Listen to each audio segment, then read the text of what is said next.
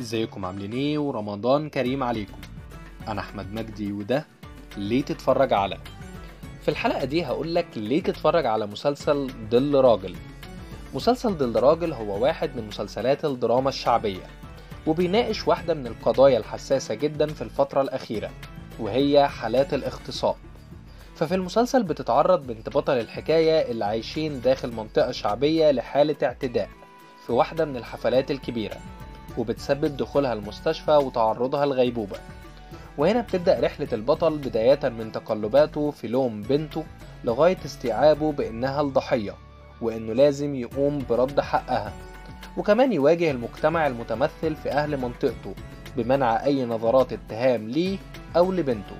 وفي رحلته دي بيتعرض لمشكلات أكبر منها اللي هيوصله للحبس. المسلسل هيكون من بطولة ياسر جلال ونرمين الفقي ونور ومحمود عبد المغني وأحمد حلاوة ورنا رئيس وإنعام سلوسة المسلسل من تأليف أحمد عبد الفتاح اللي اشتهر بعدد متنوع من الأعمال زي أفلام عمر وسلمى وكابتن عمر ونور عيني ومسلسلات زي الصفعة ودكتور أمراض نسا وبحر وليالينا 80 وضربة معلم.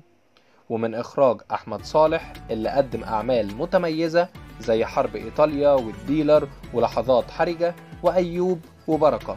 وده التعاون الثالث مع المؤلف أحمد عبد الفتاح بعد مسلسلات بحر وليالينا 80 وبكده تكون عرفت ليه تتفرج على مسلسل ظل راجل في رمضان 2021